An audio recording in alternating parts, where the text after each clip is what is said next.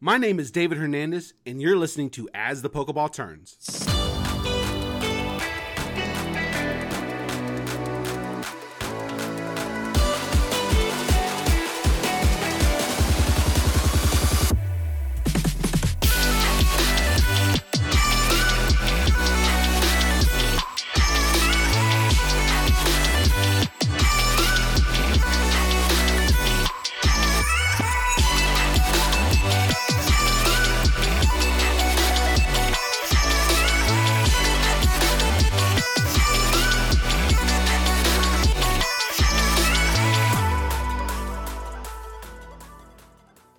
Welcome to As the Pokeball Turns, where we interview people around the community on how their Pokemon Go journey started, where it has been, and where it is currently going. The Republic of Panama is a small country that links both North and South America. Given its unique location, for many centuries it was seen as a potential landing spot for what would later be known as the Panama Canal, which made Panama the integral link for trading between the Pacific and Atlantic Oceans. The way Panama connects the world can also be seen with nature, thanks to its biodiversity and the only place in the world where you can see the sun rise on the Pacific and set on the Atlantic. With how much Panama's existence is centered around connection, maybe what the country says rings true. Panama is not the destination, but the journey to discover more of what truly matters. My guest is from the Republic of Panama and shares what it's like playing Pokemon Go in his country.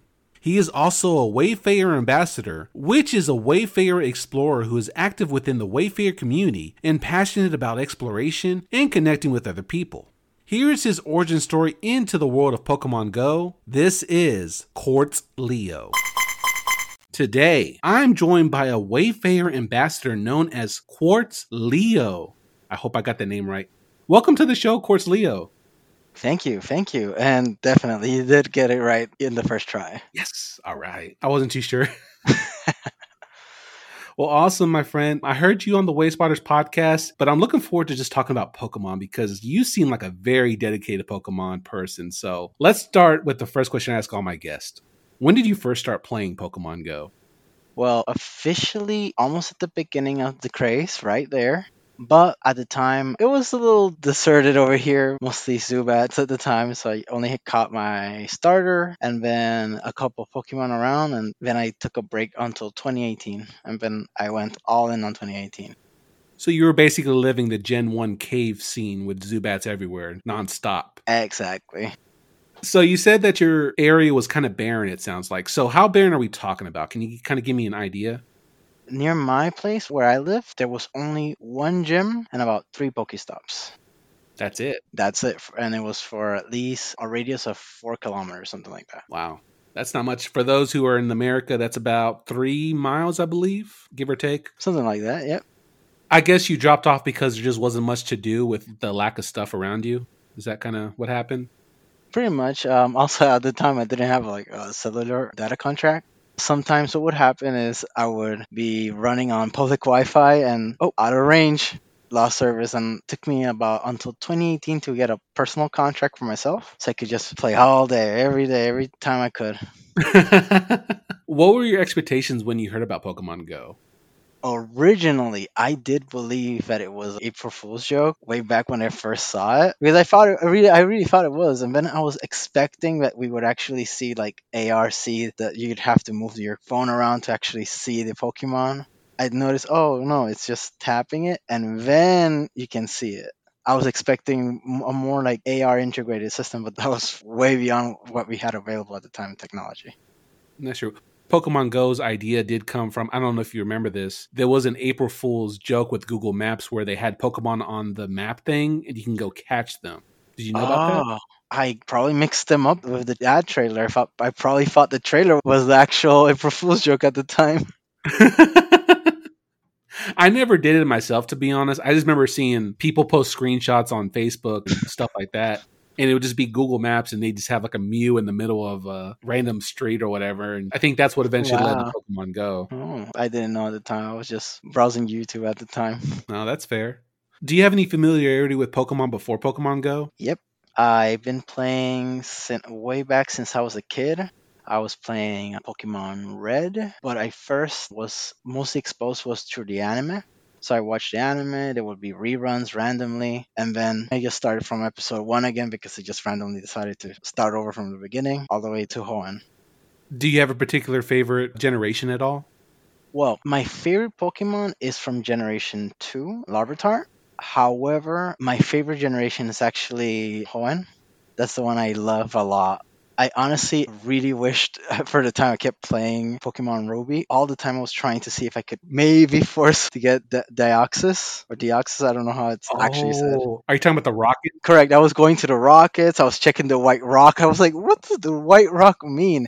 When people were saying in- school, they were saying like that White Rock means you can get Jirachi. I'm like, okay, how do I get a Jirachi? And I kept just trying and trying. So, if real quick, for those who are listening, what he's talking about was in Mossdeep City, there was like a NASA Space Center, basically. And there was this one random guy who I think he would say like a random number, right? Or days with the rockets. The rumor back in the day, this is way back before the internet is nowadays, was that when it reached to, I believe, 100 or something like that, you could get on a ship all, and fly all the way to the moon to get Deoxys. Right? That's what it was? Yep. That was it. That was it. And then fools like me and him spend hours upon hours waiting for the in-game clock to go to the next day, hoping like we hit the 100 rocket just so we can get Deoxys because we just didn't know any better. Lo and behold, you had to go to a physical event. Oh yeah, yeah, yeah. This is uh, when regionals were really were a thing. you couldn't Yeah. get it. So have you played Pokemon all the way through? Did you ever skip a generation at all? This is the funny part. I did skip at one point. I didn't play Gen 2 all the way through. I stopped because it was not mine. Somebody lent it to me. And I did not play Gen 2 up until I was playing Generation 4. Then I went back and played Generation 2 and played it all the way in. Are you talking about with Heart Gold and Soul Silver, or you actually went back and played the original Gold and Silver? I went back and played the original Gold. Wow. Okay, that's some dedication right there. I would have just stuck with the remix. I did play the remix of Fire Red a lot. Oh, really? How long was that? that was a 959 hours with 59 minutes. 959 wait 959 hours and 59 minutes like actual 959 Actual 959, it just got locked there. It didn't move forward. so you played beyond that it just that's the But, uh, it would go That was the highest it would count. So what would you do on fire red for 959 hours i'm curious So I had this thing from Generation 1 when I first played Pokemon Blue. Someone told me you didn't actually finish the game until your entire team was level 100.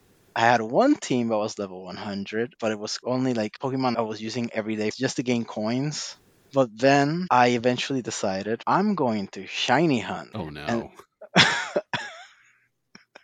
And then I decided I'm going to get every single item you can get from a Pokemon by catching it, checking the Pokemon's inventory. And if they were holding, let's say, Lucky Egg, but you could only get catching Chanseys, then I kept going to the Safari Zone, catching Chanseys, going to the Safari Zone, catching Chanseys until I had at least two Lucky Eggs. And then I would level up the Pokemons until one, level 100. on fire red did you just do it on fire red or do you like trade to other games to kind of get that experience boost I did have a couple of Pokemon that people traded over from Leaf Green and from Emerald. Somebody gave me some Pokemon from Colosseum to complete the Johto Dex. did you actually complete the Dex though for fire red Almost everything but Mew and Deoxys. And wow that's crazy dude I felt very proud I had the badge, like, hey, you completed the Pokédex. Because even though you actually didn't get the mythical, it still counted when you went to speak with Professor Oak. And they would re- register, oh, you did this, you completed the Pokédex. And I went to Celadon City, where the Game Freak people were. And also, I got the little certificate in game for it. you was- deserve that it that was my little um, hyperfixation, so to speak. So here's the crazy part because I played a lot of Gen 3, and I think the amount of time you put in a Fire Red beats my entire combined time with all five games Ruby, Sapphire, Emerald, Leaf Green, and Fire Red, and Colosseum and XD Gale of Darkness. Wow. I didn't even think about it. I just was playing it when I got home from school, playing it again on my way to school, playing it on my way back from school, just playing it all the time. That's crazy, dude. Like, I'm mad respect, no lie, but man, 959 hours. The most I've clocked in ever on a Pokemon game, honestly, I think would have been Black 2, and that clocked in at 400 and something hours. And that's it for me. I mean, for one game. Oh, you played more than me. You played more hours than me on Pokemon Pearl.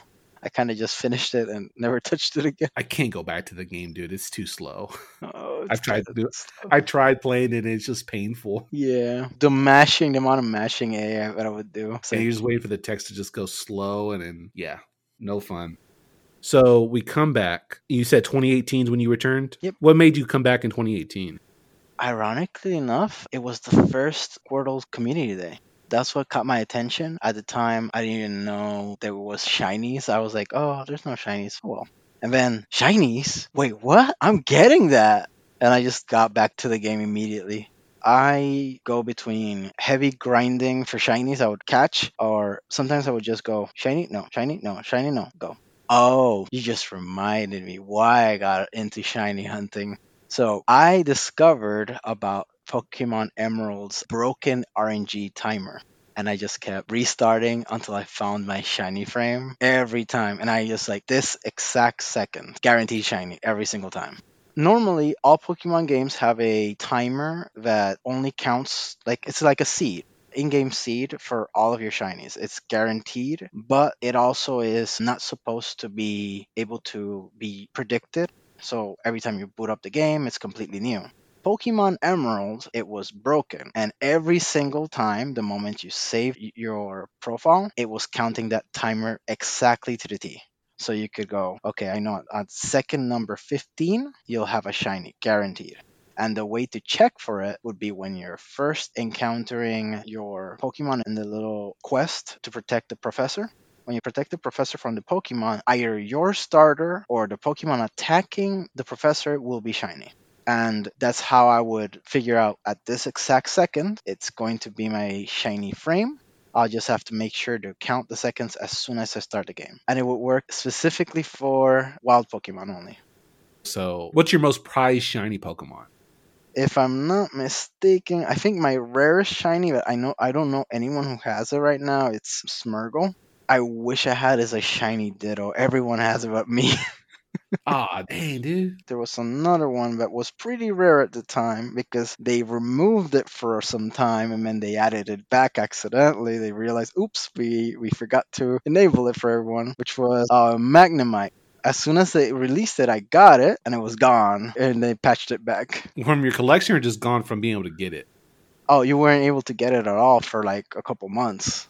Oh, and I guess nobody actually has these anymore. Blastoise. Oh, sunglasses Blastoise. Yeah, sunglasses Blastoise. Nobody has it anymore. Mm-mm. It only came back one time during the Ed Sheeran event, and that's about it. That's about it. When you came back, though, I guess it was still a problem for you to be able to play much, though, because y'all didn't have as much Pokestops or gyms. True. Yep. So there was only three places you could actually play, which was Albrook Mall, which is the biggest mall of Central America. So it was guaranteed there was at least some Pokestops at the time because a lot of it was very low density. And then there was what we call Casco Antiguo, which is the old city of Panama, which was mm. founded a long time ago. That had a lot of Pokestops, and the density of Pokemon was pretty high. So if you walked around for a while, you could farm a lot and the National University, which had a lot more Pokestops and gyms and everywhere else. But you could only play on weekdays because it was closed on the weekends. Oh, is it gated? Gated during the week. Every other day, anyone can come in. So I guess most of the community days are probably, I guess, the mall. Yep, the mall mostly. There's also our national park, but that one's a little a little complicated because it's sometimes marshy, sometimes not. Depends on the weather. What is it like in Panama? Like, what's the climate like? Either intense sunlight or heavy rains all the time. So you basically got Groudon or Kyogre basically over there. Basically, a whole drought for drizzle. Oh my gosh, sounds like Texas in summer. Yep. So eventually, though, what helped you improve the area was you got involved into Wayfarer, right? Yep. I was thinking, well, a lot of the things around me are, are good potential Pokestops. They exist everywhere else. How come over here we don't have any? And I got into Wayfarer to try and boost everywhere else that I saw. If I saw a park on the way, new Pokestop for someone, even if I don't play there. How much have you improved your area since doing Wayfarer, like before and after? Like, give me an idea. Well, now there's about, let me see, one, two, three, four, five, six, seven gyms, though they're always red. wow. Okay. Is Valor pretty dominant over there? Not everywhere, just where I live. For some reason, they're always dominant where I live. So, how difficult was it to get into Wayfarer? Because I know that it's very challenging. Like, it's not always clear. I didn't really get it at first. I was confused as to what was, why was this okay and why is this not okay. I didn't get the rules at the beginning, but slowly I had to read up a lot of old stuff that people were posting or old threads, and I was like, oh, this is how you do it. Some people got into it and they were like, oh, let's just try and nominate stuff and see what we can get. Some nominated their trees, some you know, nominated some new stuff like parks that I didn't even know about. Made me actually focus on getting that new badge for exploring new Pokestops now. I'm oh, really yeah. on that one. The Explorer badge, I think, right? That's what it's called. I think so, yeah. Something like that. See, Sightseer. There we go, Sightseer. Yep. That's my next goal is completing all my badges. I really want to make up for all the time that I took off because during 2020 I kind of just Mm, went down again on Pokemon Go for a while. A lot of us did. well, last question on the Wayfarer. If somebody was wanting to get into it and they wanted to build up their community, what would you tell them? Like, how could they learn about the Wayfarer system? My best suggestion when it comes to how to get into Wayfarer is actually just look what's being posted on Reddit or on the Wayfarer forums. It's pretty solid and you immediately catch what's not accepted right away mm-hmm. as opposed to going blindly and just nominating because at least now you know, okay, don't post this, otherwise I'm going to appear on this thread again. Or you might be an episode of Way Spotters with Cole of the Week. exactly. Shout out to those guys; they're awesome. Yep. Well, awesome, Quartz, Leo. I appreciate you coming on the show. If people want to check out any of your stuff, I know you like to draw in your spare time. If you want to plug your stuff, by all means. Oh yeah, right now I'm posting more often on my Instagram. I don't post every day because I'm in a new job, so I'm getting settled. I'll be posting more often on my Instagram at quartzleo underscore. Awesome, and I'll make sure to link it into the description of today's episode. Thank you for listening to an episode of As the Pokeball Turns. You can subscribe to this podcast on Apple, Spotify, or your favorite podcast app. Feel free to follow me on all my socials by clicking the link in the description of this episode, and I'll see you next time. Here's a sneak peek for the next episode of As the Pokeball Turns.